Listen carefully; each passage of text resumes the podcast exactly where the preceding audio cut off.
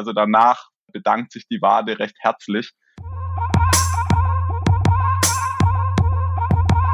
Hallo, herzlich willkommen. Es geht los, es geht weiter. Die neue Folge des Runners World Podcasts ist da. Unsere Folge 56, präsentiert von New Balance. Worum geht es heute? Wir haben einen spannenden Gast. Ihr habt ihn gerade schon im Intro gehört.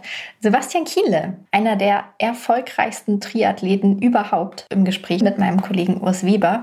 Ich kann schon mal vorwegnehmen, das ist auf jeden Fall nicht nur für Triathlon-Begeisterte interessant, sondern es geht auch darum, was Läufer von Triathleten lernen können. Ich fand es sehr spannend und hoffe ihr auch gleich. Vorweg aber auch noch ein kleiner Hinweis. Und zwar lohnt sich dranbleiben gleich doppelt. Nicht nur, weil es einfach ein sehr interessantes Gespräch war, sondern weil es auch noch ein Gewinnspiel zu dieser Podcast-Folge gibt. Bei dem könnt ihr ein paar Schuhe von New Balance gewinnen. Nämlich die neueste Version des Fresh Foam 1080. Und die Antwort auf die Gewinnspielfrage, die erfahrt ihr auch in dieser Folge.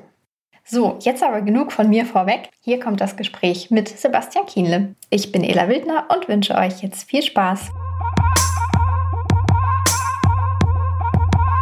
Ja, und wir melden uns heute mit dem Runners World Podcast mit einem Gast, der ist wirklich, ja, man kann das ehrlich sagen, ein Ausnahmesportler. Er ist der Sportler mit, äh, Zitat, dem eisernen Willen, so sagen sie jedenfalls die Konkurrenzen, die Konkurrenten von ihm und ich glaube, da werden viele äh, zustimmen und er selbst sicherlich nur äh, auch.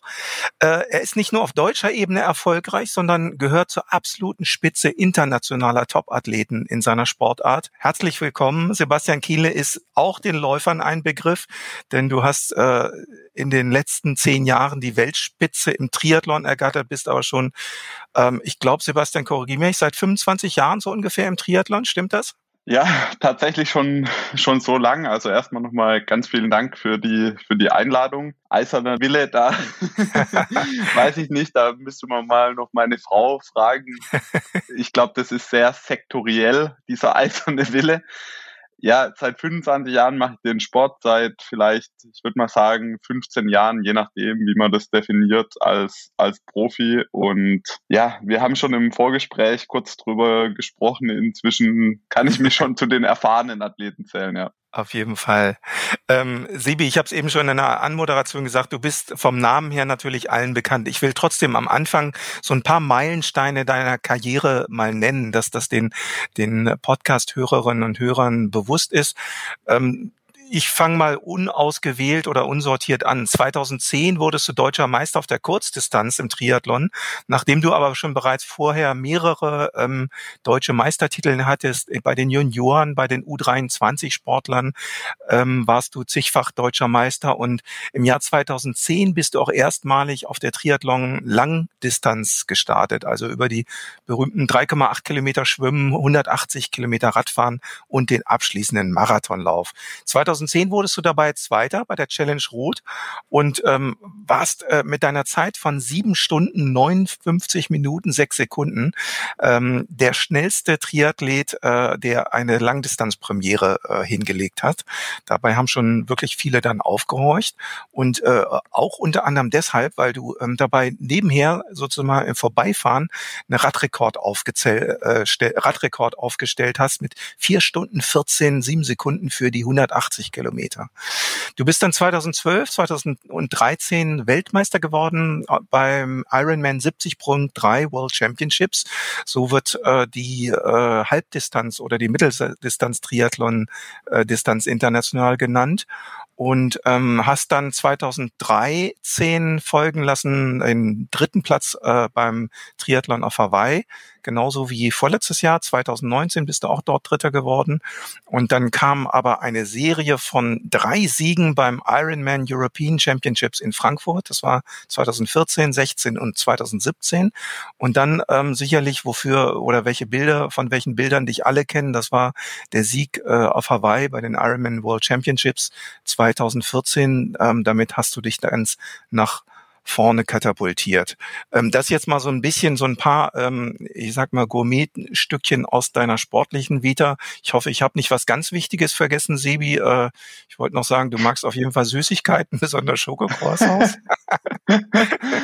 äh, also das zumindest mal war auf jeden Fall äh, schon mal eine, eine gewisse Sü mentale Süßigkeit in der jetzigen ja. Zeit, sich nochmal mal ja. die eigenen Erfolge vorgelesen zu bekommen. Das ist auch gut, ne? Ja, ja.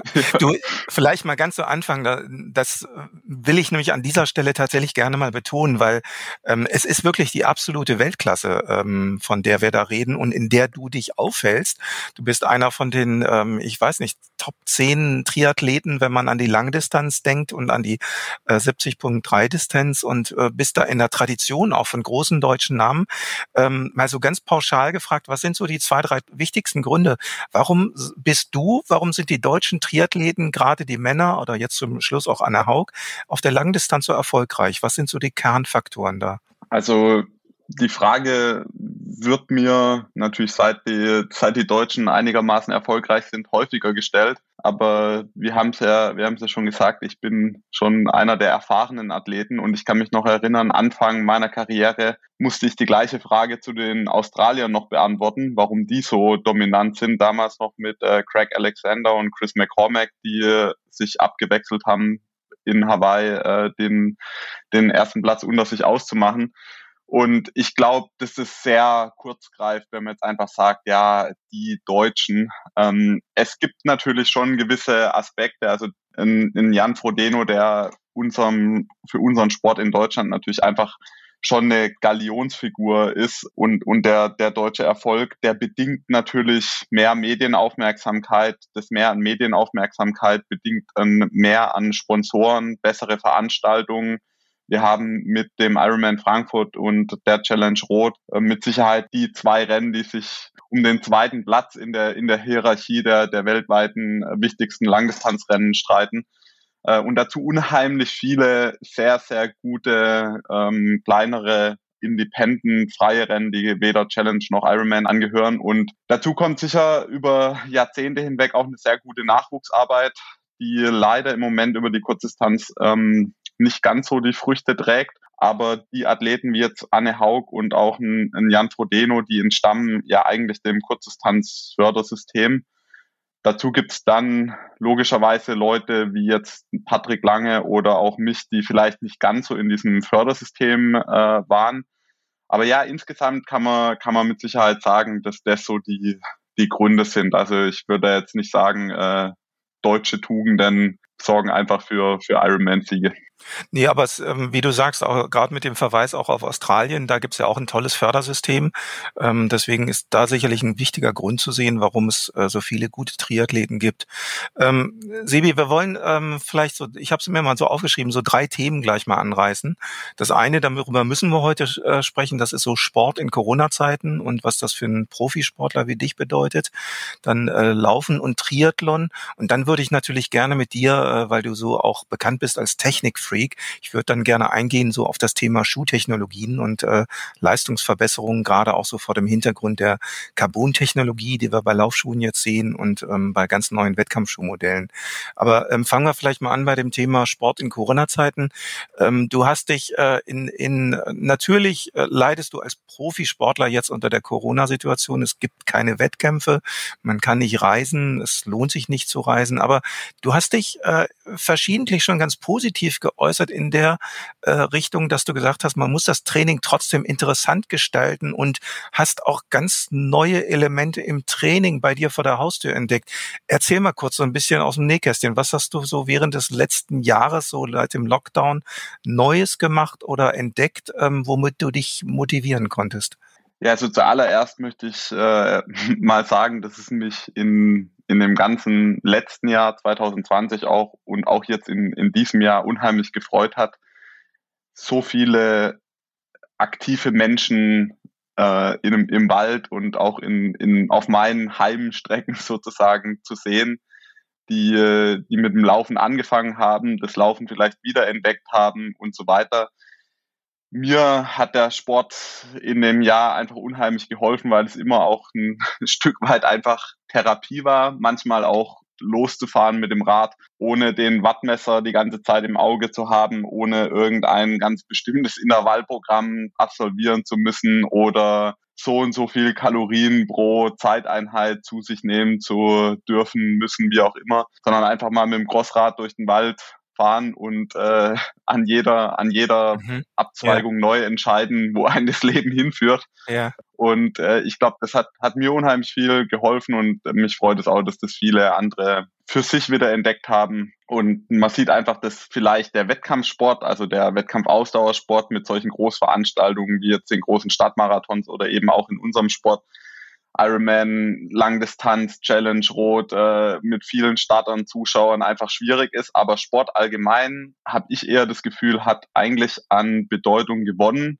weil es einerseits jeder merkt, dass es einem unheimlich gut tut, äh, dass man, ja. dass man bei Sinn bleibt, aber auch weil es einfach die Gesundheit ja unser immer noch größter und wichtigster Schatz ist. Und ich glaube einfach, äh, wenn man generell fit ist, hat man viel weniger zu befürchten von vor egal welcher äh, Krankheit. Ja. ja. Das erstmal dazu und dann, was ich selber gemacht habe. Ja, du hast schon äh, kurz angesprochen. Ich habe einfach probiert, ein, wir haben einfach probiert, ein paar neue Sachen auch mitzunehmen, um das Training interessanter zu gestalten. Also sei es Treppenläufe, äh, überhaupt mal wieder so einen richtigen Rhythmus reinzubekommen, wo jede Woche mh, ähm, jeder Tag so einen bestimmten Inhalt hatte.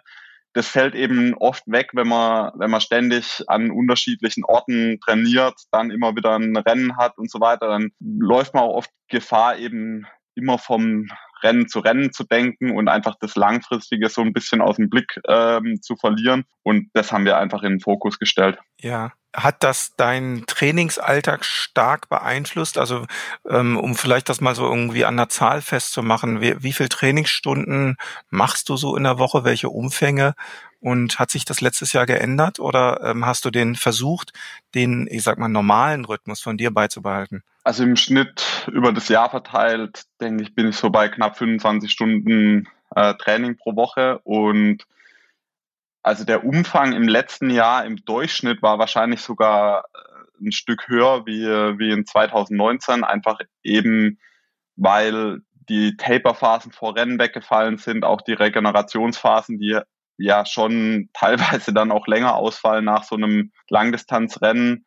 Ja. Und auch, äh, wir haben jetzt keine wirklich große Saisonpause am Ende vom letzten Jahr gemacht. Also deswegen habe ich, glaube ich, gleichmäßiger trainiert. Die Inhalte haben sich mit Sicherheit ein bisschen verschoben. Also ich habe nochmal deutlich mehr allgemeine Kräftigung gemacht, spezifisches Krafttraining, solche Sachen sicher mehr. Yoga habe ich hier und da in den ja. Trainingsplan eingebaut. Ja. Ein paar alternative Sachen, also wie zum Beispiel in der Zeit, wo ich dann auch mal nicht schwimmen konnte, ja. äh, mit Skykes, also so eine Art Langlaufski für den Waldweg ähm, durch den Wald ge gepflügt. Ja. ja. So, so Sachen haben wir damit eingebaut. Wie machst du das jetzt bei so einem Beispiel, wenn du Yoga machst? Äh, holst du dir dann einen Trainer, holst du Anleitung? Das findet zurzeit auch online statt, was ich aber ganz, ganz angenehm fand. Also mich ja. hat es noch nie so wirklich angezogen, da in irgendeinem Raum mit zehn anderen äh, das zu machen, äh, sondern man will ja auch so ein bisschen Stille um sich rum haben. Und ja, wir haben da von unserer Trainingsgruppe quasi eine, eine Yoga-Lehrerin. Das habe ich jetzt eine Zeit lang auch ein bisschen vernachlässigt, weil ich mir Mitte letzten Jahres Schlüsselbein gebrochen hatte und dann waren ein paar Sachen auch nicht mehr ganz so einfach zu machen. Da habe ich dann das eher selber gestaltet, das Programm. Aber meine Mama ist auch Yoga-Lehrerin, also von daher so die Basics, die hatte ich schon, ja. Ah, sehr gut. Mal eine ganz banale Frage am Rande. Du bist ja jetzt gerade hier zu Hause in Deutschland. Ähm, wie trainierst du eigentlich oder kannst du gerade eigentlich die erste Disziplin, das Schwimmen, trainieren? Wie geht das? Ja, äh, kann ich trainieren. Das ist ein, ja, da darf man sich schon privilegiert fühlen und man muss immer fast schon äh, vorsichtig sein, was man, was man sagt, was man kann und was man auch darf, um nicht gleich irgendwie eine, eine Neiddebatte oder einen Shitstorm vom, vom ja. Zaun zu brechen. Aber ähnlich wie äh, bei Fußballern und bei anderen Profisportlern ist es eben auch, äh, auch die Stadt Mühlacker weiß, mit meiner Gewerbesteuer kann ich äh, zwei bis drei Bademeister bezahlen und das Wasser wird nicht extra für mich geheizt. Mhm. ähm, ich muss da dann auch mit äh, Neoprenanzug äh, teilweise schwimmen. Aber auch am Olympiastützpunkt äh, dürfen Profisportler weiterhin trainieren. Und ähm, ja, da sind wir auch sehr, sehr dankbar, dass wir da zum Beispiel in Heidelberg äh, darf ich dann eben in, in, innerhalb von unserer Trainingsgruppe äh, da weiter schwimmen. Ja. Ja, super. Das ist ja schon mal wichtig fürs Training als Basis. Ähm, kommen wir mal zum, zum Thema Laufen. Äh, wie, wie ist derzeit dein, dein Laufalltag? Wir wissen, du hattest letztes Jahr oder in den vergangenen Jahren auch schon mal so ein bisschen Achillessehnenprobleme oder das eine Wehwehchen hier oder da. Das kennt jeder Läufer. Also gerade auch von der Zielgruppe, die wir hier beim Podcast zuhören, ja. kennen das viele. Äh, wie geht's dir gerade? Wie kannst du gerade trainieren beim Laufen? Ja, äh, leider leider wieder etwas, etwas eingeschränkt. Also Ende letzten Jahres habe ich äh, leider, muss man sagen, schon ein, ein bisschen einen Anfängerfehler gemacht, der, der mir eigentlich nicht mehr unterlaufen dürfte.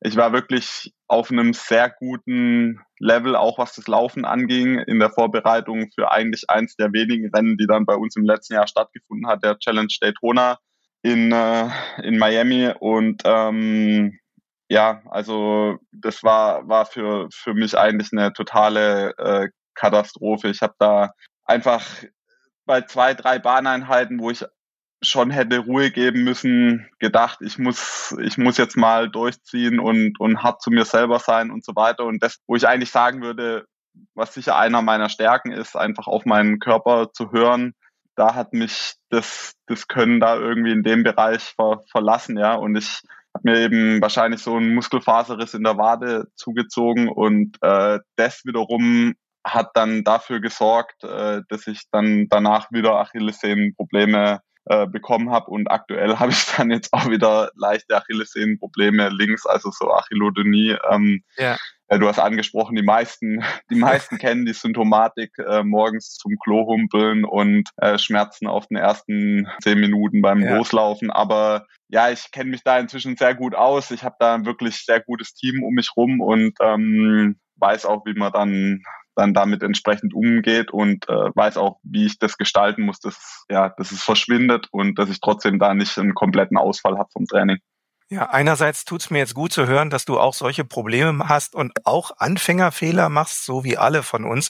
Äh, andererseits hatte ich natürlich jetzt gehofft, so ich hatte, so weißt du, mir, mir schwebte gerade die Frage vor, was können Läufer von Triathleten lernen? Und da dachte ich, du kommst jetzt mit der Antwort und sagst, ihr müsst das, das und das machen, dann habt ihr keine Verletzungen mehr. Aber ja, ich glaube, ich glaube, es gibt dann, äh, es gibt trotzdem äh, trotzdem einige, einige Sachen. Also oh, vor allen Dingen. Jetzt wird's interessant.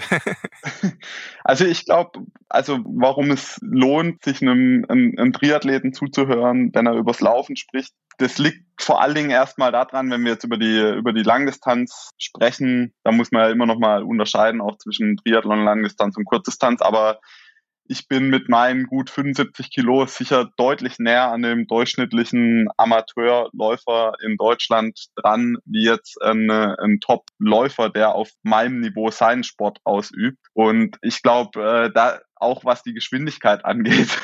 Ja, man könnte auch umgekehrt sagen, in der Weltklasse der, der Marathonläufer würde man niemanden finden, der auch nur annähernd 75 Kilo findet. Das stimmt, ja.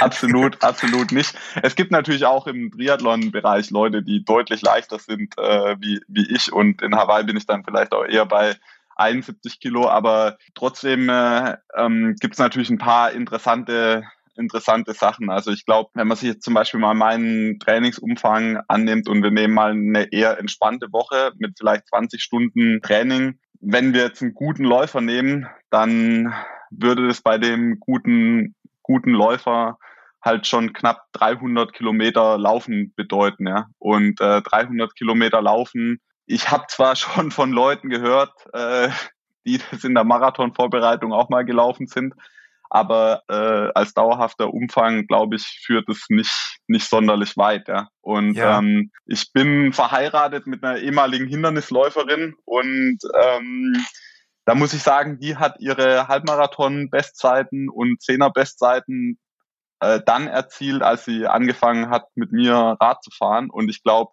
da, da herrscht ein totaler Irrglaube vor bei vielen auch sehr ambitionierten Läufern, weil meiner Frau wurde selbst vom Bundestrainer äh, damals erklärt, das Radfahren nur dicke Oberschenkel macht und dieses fast krampfhafte Schauen auf Gewicht und äh, bloß nicht äh, irgendwie Muskulatur aufzubauen und so weiter, das führt meiner Meinung nach nicht dazu, dass die Zeiten wirklich schneller werden. Am Schluss ist es so, dass eine jetzt eine Einheit, die zur Steigerung der maximalen Sauerstoffaufnahme dienen soll oder eine Grundlageneinheit, ähm, da ist es teilweise völlig egal, ob man die jetzt auf dem äh, zu Fuß ab, abspult oder eben auf dem Rad. Ähm, teilweise ist zum Beispiel die Trainingssteuerung auf dem Ergometer viel, viel einfacher und man nimmt eben total viel, viel Last von dem vom System runter und kann mhm. aber eben trotzdem das Herz-Kreislauf-System extrem effektiv trainieren. Also ich glaube, da eben einfach ein bisschen das Volumen zu erhöhen, indem er ähm, eben zum Beispiel Rad fährt oder auch schwimmt. Äh, das, ja. glaube ich, ja, ähm, macht für viele Läufer unheimlich viel Sinn. Ja, und ähm, man sieht es ja auch tatsächlich so bei Exkursen von äh, teilweise sogar die Kenianer haben angefangen, auch alternativ zu trainieren oder auch sehr viel Krafteinheiten einzubauen. Also das scheint auf jeden Fall ähm, sich allgemein durchzusetzen. Ähm, Sebi, die äh, Laufzeiten sind natürlich über die letzten zehn Jahre gerade über die letzten 20 Jahre im Triathlon nochmal extrem gesteigert worden. Das betrifft die Kurzdistanz, aber auch die ähm, Langdistanz natürlich. Wird, ist die Laufdisziplin ähm, wichtiger geworden im Triathlon oder ist das, hat sich das parallel zu den anderen Disziplinen auch geändert? Also ähm, was die Steigerung der Laufzeiten angeht, da würde ich dir jetzt mal, was die Kurzdistanz angeht, absolut äh, recht geben. Also da hat wirklich eine wahnsinnige Steigerung stattgefunden. Auch zu der Zeit, wo ich schon, schon Profi war, war es eigentlich so, dass man, sag ich mal, wenn du als Triathlet unter 30 laufen konntest über 10 Kilometer, dann warst du schon kein so ein schlechter Läufer. Inzwischen ist es so, dass im Triathlon das gibt's Leute, Alex Yee zum Beispiel, der Diamond League läuft über 5000 Meter, der letztes Jahr ähm, eine 1325 gelaufen ist über, über 5000 ja. und äh, wirklich sehr anständig schwimmt und Rad fährt. Äh, Dorian Colny, der ist, glaube ich, nachdem er letztes Jahr auch mit mir im Trainingslager im Las Plaitas war, eine Woche nachdem er aus dem Trainingslager zurückgekommen ist, auf der, auf der Bahn in der Halle äh, eine 801 gelaufen über 3000 Meter. Das sind also schon auch für Läufer eigentlich sehr anständige Zeiten. Was die Entwicklung angeht, über die Langdistanz, da würde ich dir ein Stück weit widersprechen. Da würde ich sogar eher sagen, da ist die Entwicklung eigentlich sehr enttäuschend, wenn man die letzten 15 Jahre sich anschaut. Also mhm. jetzt ein Athlet wie Mark Allen, der ist eben schon vor ja, knapp 12, 13 Jahren 236, 237 Marathon auf Hawaii gelaufen und es hat dann ja. tatsächlich ja knapp äh, 12, 15 Jahre gebraucht, ähm, bis der bis der Rekord irgendwann mal äh, gebrochen wurde und auch jetzt ist es eigentlich so, dass man in Hawaii immer noch gewinnen kann mit einem mhm. über 240 Marathon und das ist eigentlich schon meiner Meinung nach sehr überraschend, dass da nicht, nicht noch mehr passiert ist. Und da ist natürlich sehr interessant ähm, rauszufinden, woran das liegt. Und da liegen natürlich dann auch die, ja, die Sachen, an denen es zu arbeiten äh, gilt. Also sei es Ernährung, muskuläre Ermüdung, mentale Ermüdung und so weiter. Also sehr komplex. Äh, da kommen wir natürlich auch dann zum, zum Thema Ausrüstung. Die Triathleten kümmern sich natürlich sehr viel mehr oder notgedrungenerweise um ihre Ausrüstung, müssen das tun. Du bist auch als so jemand äh, bekannt, der äh, sehr genau guckt, was er an Ausrüstung ja nutzt, ne, fährt und auch läuft. Ähm, bist du, war das schon immer so? Hattest du so ein Faible für äh, das Fahrrad, für die Schuhe, für den Neoprenanzug? Absolut. Ähm, also das war immer schon ein, ein wirklicher Spleen und äh, ja, da bin ich, bin ich schon, bin ich schon so ein bisschen au kleiner Autist, äh, was das angeht. Ähm, es hat mir immer schon unheimlich viel Spaß gemacht. Äh, inzwischen ist es natürlich nicht mehr nicht mehr einfach nur nur Spaß, sondern wir testen das alles sehr sehr genau und äh, ja, da geht schon schon auch viel Zeit drauf und im Triathlon hat man da natürlich auch ein sehr großes Spielfeld, wo man sich da ausprobieren kann. Also das Schuhthema, sag ich mal, ähm, das gab es bei uns eben schon ja. viel, viel früher, was das Radmaterial angeht. Aber ich kann mich noch daran erinnern, also meine Mama, die hat mir in meine, ich weiß gar nicht, in meine Essex-Schuhe eine Reebok-Zunge äh, reingenäht, weil die schneller war zum äh, ist ja äh, in der Wechselzone oder so, ja. also lauter so Zeug ja. ähm, war da dabei und äh, ja, da ist natürlich dann auch schön, wenn man entsprechend ähm, Partner hat, die einen da auch auch unterstützen und da auch ja nicht nur Feedback wünschen, sondern wo man dann da auch Feedback einbringen kann. Das ist auch ja. keine Selbstverständlichkeit. Ja, äh, auf das Thema kommen wir gleich unbedingt zu sprechen, denn du bist schon seit, wenn ich das richtig äh, in Erinnerung habe, 2013 bist du schon ähm, mit New Balance äh, Laufschuhen unterwegs und ähm, das ist schon eine sehr, sehr lange Partnerschaft, was das angeht. Ähm, aber nochmal pauschal gefragt, muss man als Triathlet ähm, heute auch so ein bisschen so ein, ähm, na, ich weiß nicht, so ein Ausrüstungsspezialist werden? Gehört das einfach dazu? Weil ähm, das das Material ähm, einfach so wichtig geworden ist. Also um mal ein Beispiel zu nennen, ich war 1996 auf Hawaii äh, in, bei einem deutschen Triathleten auf dem Hotelzimmer, ähm, einer der, der nachher auch auf dem Podium stand und da lag sein Fahrrad in der Ecke und dann dachte ich, ach du Stand, das kann doch wohl nicht wahr sein. Mit dem Rad will er in fünf Tagen jetzt hier auf den Rennkurs. Das war schlimm, wie das da aussah. Und da dachte ich, nee, also von heutiger Perspektive aus betrachtet, äh, das geht gar nicht. Also heute hat man da, ist man entweder selbst so richtig technisch drauf, ne, oder interessiert sich zumindest dafür. Äh, hast du einen Techniker zum Beispiel dabei oder bist du äh, da selbst dann auch äh, äh, der Mann, der dann die ähm, das Rad zusammensetzt?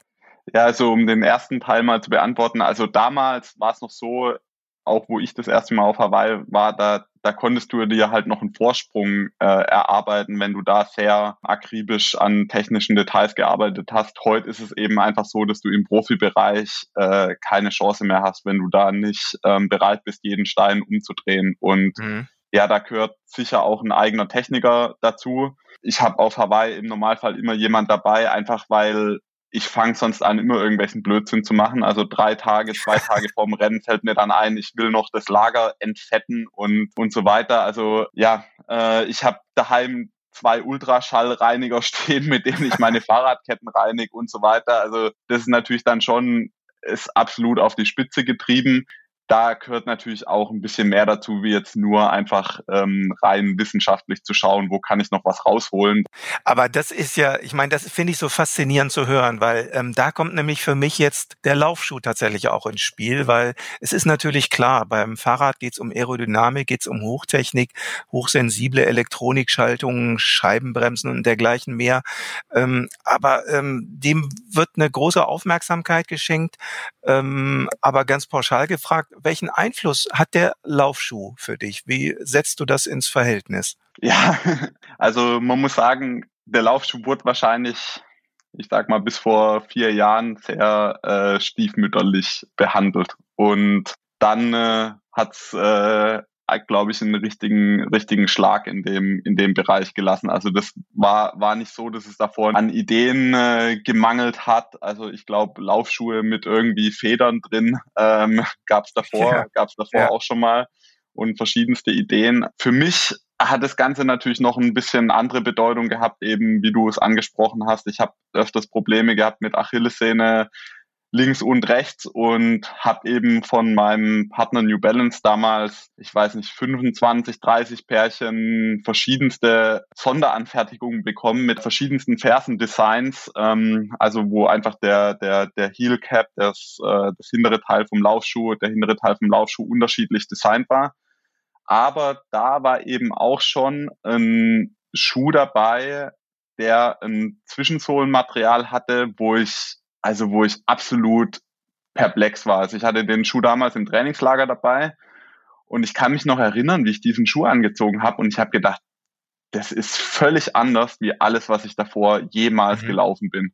Mhm. Und ähm, also das war wirklich, ich habe dann eigentlich, ich bin von dem Lauf zurückgekommen und der Lauf war damals wirklich nur kurz, weil, wie gesagt, immer noch Probleme. Ähm, der hat auch meiner Achillessehne nicht besonders viel geholfen, aber man hatte wirklich das Gefühl, dass man wie auf einer Art Trampolin läuft. Ja. Und ähm, äh, da, das war für mich eigentlich so der Augenöffner, würde ich mal sagen. Und ja, seitdem hat sich unheimlich viel, unheimlich viel getan, ja. Und ähm, es gibt heute genug Leute, die glaube ich, ein, ein Laufschuh-Sponsoring äh, im guten fünfstelligen Bereich ablehnen, wenn der, der Schuhhersteller halt nicht ein konkurrenzfähiges Produkt äh, in der Pipeline hat, ja. Daran sieht man ja, wie viel Wert die Athleten mittlerweile dem Laufschuh auch beimessen. Nochmal nachgefragt, waren die Prototypen bei deinen Tests damals schon mit dem Fresh Foam Mittelsohlenschaum ausgestattet? Nee, das war schon quasi das Material oder ein Vorläufer von dem Material, das heute auch in der Fuel Cell ähm, Serie eingesetzt wird. Ähm, mhm. Also das war schon ja sehr weit fortgeschritten, aber damals eben noch ohne, ohne irgendeine eine Platte oder so. Und man muss auch sagen, ähm, jetzt nicht, noch nicht serienreif, würde ich sagen. Also man hat sehr schnell gesehen, dass der, dass der Schaum eben, sag ich mal, so gewisse Ermüdungserscheinungen hat, aber man hat sofort gemerkt, was da für ein Potenzial drin steckt. Bei unseren Lesern ist es so, also ambitionierte Läufer unter den Runners World Lesern nutzen im Durchschnitt fünf bis sechs Paar Laufschuhe gleichzeitig. Wie macht das Sebastian Kienle? Wie viele Paar Schuhe stehen bei dir zu Hause im Schuhschrank? Also, also ich habe mit Sicherheit 40 Paar äh, Schuhe, die, die ausgepackt äh, sind. Ja. Ähm, nutzen tue ich am Schluss vielleicht ähm, auch sechs, sieben Paar mehr, mehr sind es nicht. Ähm, oder ich würde vielleicht sagen sechs, sieben Modelle. Manchmal nutze ich dann eben auch von einem Modell vielleicht auch zwei oder drei äh, verschiedene Pärchen. Ähm, ja, genau. Das, also ich habe da schon sehr, sehr viel, was einfach auch dem eben geschuldet ist, dass ich äh, teilweise auch einfach ja neue Sachen testen darf, testen kann, äh, testen muss. Und ähm, ja, genau, deswegen sind es dann ein paar mehr. Ähm, ich habe auf jeden Fall viele gute Freunde mit Schuhgröße äh, 43. Die freuen sich dann immer, wenn sie wenn sie manchmal ein paar Schuhe dann geschenkt bekommen, weil mir tut's dann immer in der Seele weh, wenn ich da irgendwie Schuhe, die 150 Kilometer gelaufen sind oder so, dann äh, irgendwie wegschmeißen müsste. Also das geht halt gar nicht. Wonach entscheidet sich, welchen Schuh du läufst? Was sind deine Auswahlkriterien? Also erstmal die, die wirklich offensichtlichen, simplen Sachen, das, das Wetter, der Untergrund. Ähm, ja. Es ist unheimlich interessant, wenn man mit den Entwicklern in, der USA, in den USA spricht, weil äh, die, die Menschen da unheimlich viel eben einfach auf Asphalt laufen. Ja? Und äh, das merkt man bei den Schuhen, die dann in Europa ähm, im, im Handel sind, eben unheimlich, dass die oft nicht die Waldwege haben, wie wir sie teilweise haben äh, und dem, dementsprechend der Schuh oft ganz anders aufgebaut ist. Also entweder man hat so einen halben Wanderschuh oder eben einen Schuh, der fast unmöglich zu laufen ist, wenn du in, äh, auf irgendwie Kies oder Waldweg äh, läufst. Und dann natürlich ähm, ja Schnee, Matsch äh, und so weiter. Das sind erstmal die ersten Kriterien, ähm, nach denen ich aussuche. Und dann Länge, Geschwindigkeit und ähm, ob ich halt irgendwie ein, ein Problem habe oder oder nicht. Ja. Ähm, das sind die die wichtigsten Kriterien. Ja. Sebi, du bist ja schon sehr lange mit New Balance Laufschuhen unterwegs. Welche Modelle läufst du derzeit? Und ähm, vor allen Dingen, bunkerst du dir von deinem Lieblingsmodell immer gleich ein zweites Paar? Weil das ist ja so ein typisches Läuferphänomen, dass man so Lieblingsschuhe hat und die möchte man nie, nie wieder im Leben missen. Äh, ja, sogar alle, alle Modelle in, in, also alle Varianten in mehrfacher Ausführung, weil mir geht's da ähnlich wie, wie, dem, wie dem normalen Hobbyläufer. Ähm, man hat dann doch schnell Sorgen, dass es vielleicht genau dann das Modell, mit dem er ja eigentlich so gut zurechtgekommen ist, mhm. äh, vielleicht irgendwie eingestellt wird oder verändert wird. Und dann bestelle ich mir da auch gleich schnell mal ähm, ein, paar, ein paar mehr. Wobei ich jetzt sagen muss, dass eben diese äh, V10-Variante und die V11, die jetzt neu äh, gekommen sind, das sind bei mir wirklich so die Arbeitstiere, also die Schuhe, mit denen ich am meisten, mit Abstand am meisten Kilometer sammle. Und man muss auch sagen, das hat unterschiedliche Gründe. Und ähm, der, der wichtigste Grund dafür ist eigentlich, dass das sehe ich auch so, wenn ich jetzt meine mal in die letzten 15, 20 Jahre zurückschaue. Da hatte man entweder extrem stabile, sehr schwere Schuhe, die eine sehr große Sprengung hatten mit einer großen Zwischensohlenhöhe. Oder du hattest halt quasi äh, einen Socken mit Gummi unten dran, total flach, ähm, unheimlich aggressiv, sehr leicht.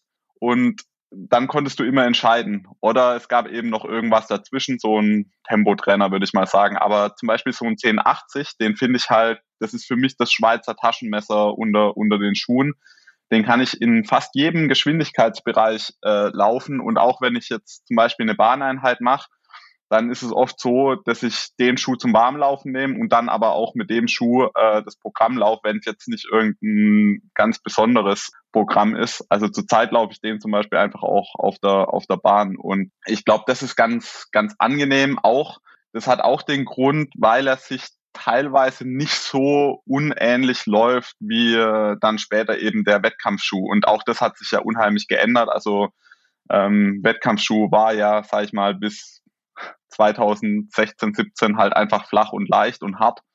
Und jetzt ist es halt hoch und weich und äh, zwar zum Glück immer noch einigermaßen leicht, aber dadurch muss man eben auch anders mit einem anderen Schuh teilweise auch trainieren, um einfach dieses Gefühl zu haben, wo sozusagen der Sweet Spot von dem, von dem Schuh dann auch ist, ja. Da kommen wir jetzt natürlich zu einem der Lieblingsthemen bei Laufschuhen derzeit, äh, das Thema Carbon. Was bringt Carbon im Laufschuh, Sebi? Ähm, der New Balance Fuel Cell TC hat ja auch eine carbonfaserverstärkte Platte in der Mittelsohle. Wie lange konntest du das schon testen und was sind deine bisherigen Erfahrungen? Ja, äh, zum Glück durfte ich, ähm, stand ich da sehr weit äh, vorne in der Entwicklung und hat auch sehr früh schon äh, ähm, den ersten, den ersten Plattenschuh von, von New Balance. Ich kann mich noch dran erinnern, äh, damals war auch irgendwann mal ein New Balance gesponserter Läufer bei mir zu Gast und ich glaube, der ist aus allen Wolken gefallen, als er den Schuh ähm, bei mir gesehen hat. Da war natürlich schon etwas Neid äh, mit dabei. Für mich als Triathlet war das eine wahnsinnige äh, Offenbarung, würde ich mal sagen, weil mit so schweren Beinen nach dem Radfahren loszulaufen, ist logischerweise was komplett anderes, wie wenn du mit frischen Beinen und leicht angewärmt an der Stadtlinie stehst von, von einem puren Lauf. Und eben dieses Loslaufen mit so einer weichen Zwischensohle und nicht ähm, quasi eine, eine, einen Schlag durch die Ferse zu bekommen, die Mark- und Bein erschütternd äh, sind, war für mich ein komplett neues, neues Gefühl. Und das hat wirklich bei mir, also für mich war das ein, ein riesen Performance-Boost. Ähm, also in äh, Nizza bei der 73-Weltmeisterschaft äh, bin ich schneller gelaufen wie Javi Gomez, wie ähm, Alistair Brownlee. Das war also da bin ich eine 2.11 flach gelaufen über einen Halbmarathon, die schnellste Zeit, die ich ähm, bis dahin im Triathlon im Halbmarathon gelaufen bin. Einer Stunde elf. Ja.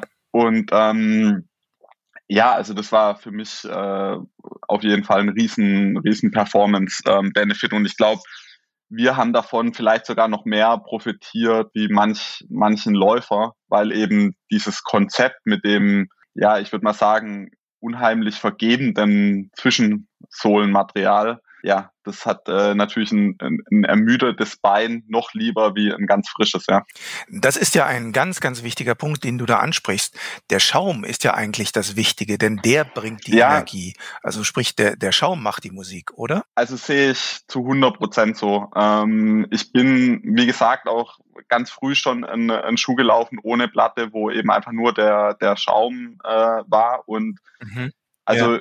Der Schaum funktioniert auch ohne die Platte schon verdammt gut. Aber umgekehrt funktioniert es eben gar nicht. Also die Platte ohne den Schaum, das bringt nichts. Also eine ganz normal, einen ganz normalen Schuh zu nehmen, äh, mit einem ganz normalen EVA zwischen Sohlen, Schaum und da dann einfach äh, irgendwie eine, eine harte Platte von vorne nach hinten äh, reinzulegen, daher kommt dieser Effekt nicht, ja? sondern der Effekt kommt in der Kombination von dem Zwischenzollenschaum, der unheimlich viel Energie zurückgeben kann und äh, der, der Platte, die letztendlich die Energie gut verteilt und sozusagen dafür sorgt, dass noch mehr Schaum äh, involviert ist in dieser, in dieser Bewegung. Ja? Also äh, daher kommt diese, dieser Trampolin-Effekt, will ich mal, will ich mal nennen. Ja.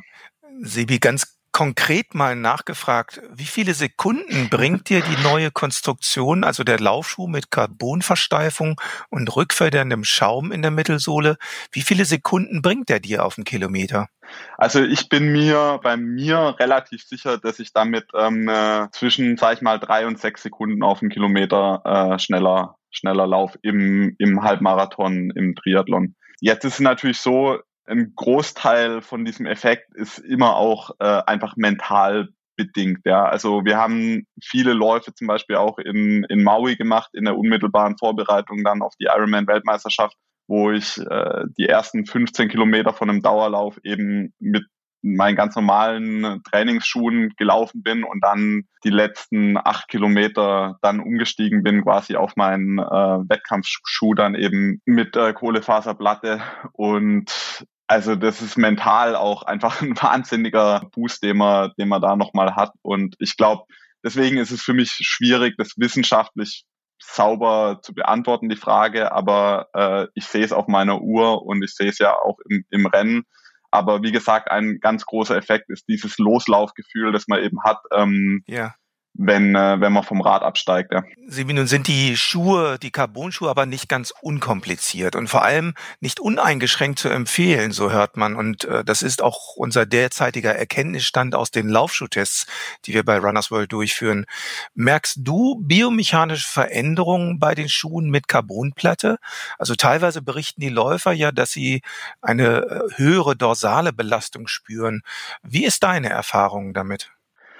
Ja, ähm, auf jeden Fall. Also es genauso wie du wie du angesprochen hast. Ich habe das Gefühl, äh, dass der der das was ich auch schon vorher äh, gesagt habe, der der Schuh hat so einen gewissen Sweet Spot, möchte ich es nennen. Also wenn man den relativ sauber trifft, also den Schuh einigermaßen unter dem, äh, den Fuß einigermaßen unter dem Körper aufsetzt, dann kann man eben den Schuh und die Platte sozusagen maximal aufladen. Aber das sozusagen dieser, dieser Recoil-Effekt oder der, der Rebound, den die Platte und der Schaum dann gibt, der, dass der dann auch irgendwo hingeht und eben nicht nur in Vortrieb, das ist auch klar. Und auch dieses Zwischensohlenmaterial ist eben unheimlich, unheimlich weich. Und wenn man den Schuh irgendwann nicht mehr aktiv laufen kann, dann äh, sitzt man halt äh, im, im, äh, auf dem Beifahrersitz im Formel-1-Rennwagen und das ist halt äh, ungut, würde ich mal sagen. Also ich, ich kenne viele Läufer, die eben auch sagen, ja, seit ich die, die Plattenschuhe im, im, eben im Training lauf, kann ich viel härter trainieren und erhole mich äh, schneller. Und das kann ich bis zu einem gewissen Punkt äh, unter, unterstreichen. Also ich glaube, ein Teil der Verbesserung auch im Marathonbereich im Laufen kommt sicher auch daher, dass man mit so einem Schuh eben härter trainieren kann. Mhm. Ähm, ich kenne den Effekt relativ gut, wenn man mit einem flachen Schuh zum ersten Mal wieder auf der Bahn läuft. Also danach äh, bedankt sich die Wade recht herzlich und erinnert einen dran, dass man schon lange nicht mehr in dem Bereich äh, gelaufen ist. Äh, noch schlimmer wird's mit einem richtigen harten Spike oder so. Mit so einem, äh, mit so einem weichen Plattenschuh hat man das eben nicht. Aber genau daher kommt eben auch die Gefahr. Also ich sag mal ähnlich wie bei einem Skischuh, dann bricht eben nicht das Sprunggelenk, sondern dann hat man eben Kreuzbandriss und äh, genau das Gleiche passiert, glaube ich, mit dem Schuh eben auch. Also ja. das System wird nicht mehr gleichmäßig belastet und anstatt dann eben Muskelkater in der Wade zu bekommen, hat man dann vielleicht einen Ermüdungsbruch im Schienbein oder sowas. Also ich glaube, der Schuh ist, ist Segen und Fluch zu, zugleich. Man muss ihn halt sehr dosiert einsetzen und halt wissen, wann, wann es wirklich Sinn macht, wann es auch Sinn macht, ihn im Training zu laufen und dass es auch einer bestimmten Lauftechnik bedarf, um den Schuh halt maximal auszunutzen. Was bedeutet all das für das Training? Wird mit Carbon-Schuhen anders gelaufen oder bedarf es eines gewissen Trainings, um das Beste aus den Schuhen rausholen zu können? Ich würde mal zumindest sagen, teilweise ja. Also, ähm, aber das sind, sind Aspekte, die vielleicht stärker betont werden, die aber davor auch schon eigentlich nicht unwichtig waren. Also ich glaube, einen sehr stabilen, starken Fuß zu haben, das war davor schon wichtig, ist jetzt vielleicht noch wichtiger, weil eben der Schuh an sich eben sehr weich ist und ähm, gerade das Fußgewölbe dann halt unheimlich stark kollabieren kann.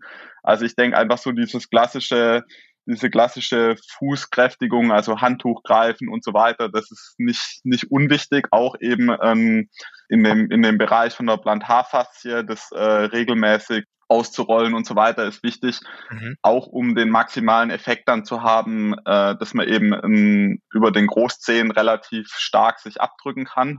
Und dann, was die Lauftechnik angeht, ich glaube, die funktioniert äh, mit oder ohne Carbon-Schuh ähnlich, aber wenn man sehr stabil, ähm, stabile, saubere Lauftechnik hat, dann profitiert man noch viel stärker von diesem Plattenschuh, wie, wie wenn man jetzt einfach nur auf der Ferse aufkommt und den Fuß sehr stark vor dem Körper aufsetzt. Und ich glaube, ja, deswegen legen wir schon noch mehr Wert auf, auf Technik auch, ja. Müsste man dann Laufeinsteiger eher vor diesen Schuhen mit Carbon-Technologie und weichen Mittelsohlen warnen?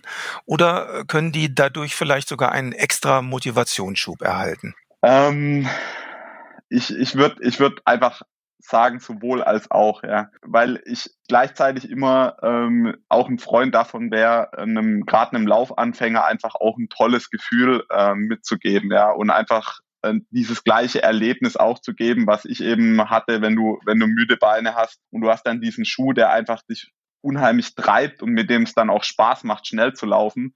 Also ich würde eben einfach sagen, einfach nicht nur immer diesen Schuh anzuziehen, sondern eben wirklich äh, ihn dann bei einem zügigen Dauerlauf oder bei einer harten Einheit mit Intervallen anzuziehen und ansonsten eben äh, einen, einen anderen Schuh zu laufen. Und ich glaube, immer mehr Hersteller wissen das auch und ich bin eher immer so ein bisschen irritiert, wenn äh, das Marketing von einem äh, Schuhhersteller der Meinung ist, jemand, der einen Marathon prinzipiell in zwei Stunden drei läuft, und äh, irgendwie Mitte 50 Kilo wiegt, ähm, äh, für den funktioniert genau der gleiche Schuh wie jemand, der eher, eher äh, 75 bis 80 Kilo wiegt und ähm, einen Viererschnitt läuft, ja. Und das, das kann irgendwie nicht, das kann irgendwie nicht stimmen. Äh, ich glaube aber, dass sich der Widerspruch äh, zunehmend auf lösen wird. Und es gibt ja auch schon Hersteller, die, sag ich mal, nicht nur das eine Plattenschuhmodell äh, im, im Portfolio haben, sondern durchaus auch ein Plattenschuhmodell, was für jetzt, sag ich mal, einen schwereren Läufer, der vielleicht nicht äh, dauerhaft 240 laufen kann, auf einen Kilometer auch funktioniert. Sebastian, wir kennen aus den Laufschuhtests bei Runners World den New Balance Fuel Cell TC mit Carbonplatte. Welches ist denn dein favorisiertes Wettkampfmodell? Also der Fuel Cell ähm, RC, den, ähm, äh, der basiert auf dem, auf dem FueCell TC. Ich glaube, den RC, den wird es dann auch äh, demnächst hoffentlich irgendwann in Deutschland äh, geben. Ich denke dann, wenn es auch wieder Rennen gibt, dann wird es auch den Schuh geben. Äh, der funktioniert für mich schon extrem gut. Wahrscheinlich auch deswegen, weil ich doch selber ein bisschen Input äh, geben durfte. Ich finde, die Außensohle ist unheimlich äh, gut. Also so eine segmentierte Außensohle, die auf der Straße echt Grip hat wie ein Spike. Der läuft sich mhm. unheimlich toll. Und ja. ja, eben dieser, dieser Bereich, wo der Laufschuh sich gut läuft, also der Sweet Spot, der ist relativ breit. Ähm, das heißt, egal ob ich jetzt, sag ich mal, 3,00 auf einen Kilometer laufe oder 3,45, der funktioniert immer noch relativ gut. Und ähm, was für mich auch nicht ganz unwichtig ist, er bietet eben schon noch eine Reststabilität, also die Ferse ist nicht so, so extrem schmal. Und gerade wenn man eben in Kurven läuft und so weiter, im Triathlon, wie gesagt, da ist man oft schon einfach ein bisschen ermüdet. Und wenn man da irgendwo bergab in eine Kurve läuft und man hat quasi so eine Art Plateauschuh äh, aus Marshmallow-Schaum an, da habe ich halt wirklich extrem Angst teilweise mir jetzt noch das Außenband äh, zu reißen. Und da funktioniert der Schuh wirklich noch sehr, sehr gut. Also aber ich denke, die Entwicklung, die wird nicht stehen bleiben. Also da wird da wird's auf jeden Fall noch neue Sachen geben. Ich denke, wichtig ist, was ja auch schon jetzt schon passiert ist, dass es zumindest mal einen gewissen Rahmen gibt, in dem das Ganze ablaufen soll, weil ich einfach glaube, äh, niemand will irgendwie so Känguru-Schuhe an Füßen haben irgendwann, weil dann ist es einfach auch kein, kein Laufen mehr. Und äh, ich glaube, ja, wie gesagt, es bleibt mal noch abzuwarten, ob das eben langfristig auch was ist, was den äh, Menschen gut tut. Du hast auch schon den umgekehrten Trend erlebt, ich eben auch mit äh, Barfußschuhen und ja. ähm, äh, absolut zurück zur, zur Natur. Und ja. ich glaube, die Wahrheit liegt halt wie immer irgendwo dazwischen. Ja. Du hast eine außergewöhnlich lange Verbindung mit New Balance, wie wir das eben schon anklingen lassen haben. Auf Facebook schreibst du sogar ähm, New Balance, die mir seit 2013 dabei helfen, meine Laufschuhideen in die Realität umzusetzen. Wie kannst du denn die Schuhentwicklung bei New Balance beeinflussen und wie ist da so der Kontaktfluss? Ja, ich bin New Balance eigentlich schon 2010 gelaufen, bevor ich dann auch einen, einen, einen Vertrag äh, hatte und habe damals eben viel rumprobiert und habe dann damals noch ein RC 760 hieß der, den bin ich zum, dann in, bei meinem Debüt in Rot gelaufen. Und das war mit einer der ja, äh, Argumente letztendlich, die für New Balance gesprochen haben, dass die eine Entwicklungsabteilung haben, die tatsächlich interessiert ist an einem, an einem Feedback äh, von jemandem wie mir, wahrscheinlich eben auch, weil sie wissen, dass wir unter Umständen näher an der späteren Kundschaft dran sind wie ein Sub-2-Marathonläufer. Und das war, war unheimlich, äh, eine unheimlich ähm, schöne, äh, schöne Gegebenheit, dass ich da sehr viel Input äh, bringen durfte. Und ich meine, gerade für jemand wie mich, der da, der da schon äh, sehr begeistert ist, was das Material angeht, wenn man dann später einen Schuh im Rennen anhat, wo man weiß, da hat man eigentlich letztendlich fast alles so, wie man es gern, gern hätte. Das ist schon ein sehr cooles Gefühl. Und ja, die machen da einen unheimlich, unheimlich guten Job. Die haben vielleicht nicht die Manpower, äh, die jetzt äh, der ein oder andere große Hersteller hat, aber Dafür waren sie doch noch relativ früh auch bei dem Plattentrend mit dabei. Zumindest mal für mich als, als Profi gab es da sehr früh äh, schon ein sehr konkurrenzfähiges Produkt. Und wenn man dann in Hawaii in der zweiten Wechselzone seinen Beutel am Tag vorm Rennen hinhängt, da gibt's so durchsichtige Beutel. Äh, da schaut man sich dann auch mal die Sachen an, die die Konkurrenz so im Beutel liegen hat. Und wenn man dann sieht, äh, der ein oder andere Konkurrent, der hat eben noch nicht äh, kein, kein Schuh, der dieselbe Technologie da hat. Ähm, da, da, da fühlt man sich dann schon nicht so, nicht so schlecht aufgehoben. Ja. Jetzt haben wir viel geredet über deine Karriere, in der du so vieles, manche würden sogar sagen, alles erreicht hast. Wir haben geredet über die Schuhtechnologie, die auch Potenziale für Bestzeiten offenlegt. Dennoch, äh, jetzt kommen wir so ein bisschen wieder zum Anfang, wird man vor dem Corona-Hintergrund natürlich demütig. Du wärst sicherlich froh, wenn die Wettkämpfe überhaupt wieder losgehen würden, oder? Oder, oder denkst du auch so ein bisschen schon an neue Rekorde? Ja, schön wäre es, wenn wir in diesem Jahr zuallererst mal die Gelegenheit äh, bekommen würden, äh, das zu zeigen, was, was wir 2020 eigentlich erarbeitet haben. Ja, also ich glaube generell, der Sport ist noch sehr jung und da, da wird es auf jeden Fall, da werden die Rekorde noch, noch purzeln. Das glaube ich schon. Ob ich äh, die Rekorde brechen werde oder dann die nächste Generation, das, das weiß ich ehrlich gesagt nicht. Ähm, ich bin mit 36 jetzt schon in einem Alter, wo sich dann irgendwann das Fenster, in dem er absolute Spitzenleistung bringen kann, schließt. Zum Glück ist das in unserem Sport relativ groß und ich meine, Jan ist, geht auf die 40 zu und ähm, hat 2019 wahrscheinlich die, die größte Leistung gebracht, die jemals in unserem Sport gebracht wurde. Also ich glaube, das Wichtigste für mich ist, dass ich verletzungsfrei durch das Jahr durchkommen. Ich habe das Ende 2020 eben gesehen, was auch im Laufen noch geht, wenn ich einfach nur, sag ich mal, 60 Kilometer in der Woche konstant durchlaufen kann. Ähm, mehr, mehr will ich mir gar nicht wünschen. Wenn das möglich ist, dann glaube ich, äh, ist auch für mich noch, noch einiges möglich und dann hoffentlich auch noch das ein oder andere spannende Duell oder Dreikampf mit mhm. meinen deutschen Kontrahenten. Mhm. Viele Profisportler sind ja in der Corona-Zeit zur Tatenlosigkeit verdammt. Ähm, aber während sie so die Füße stillhalten mussten, hörte man auch von vielen dann, dass sie Neues gelernt haben, sich mit neuen Dingen beschäftigt haben, ob gewollt oder nicht. Wenn man etwas lernen konnte, ähm, Sebastian, welche Lehren ziehst du aus der Corona-Zeit? Also, das ist natürlich ein Feld, da können wir jetzt wahrscheinlich noch mal eine Stunde drüber sprechen, aber für mich persönlich vor allen Dingen erstmal, äh, dass ich eine unheimlich tolle Familie habe, dass ich die richtige Frau geheiratet habe. Das ist erstmal äh, schön zu wissen nach dem, nach dem Jahr und auch jetzt noch.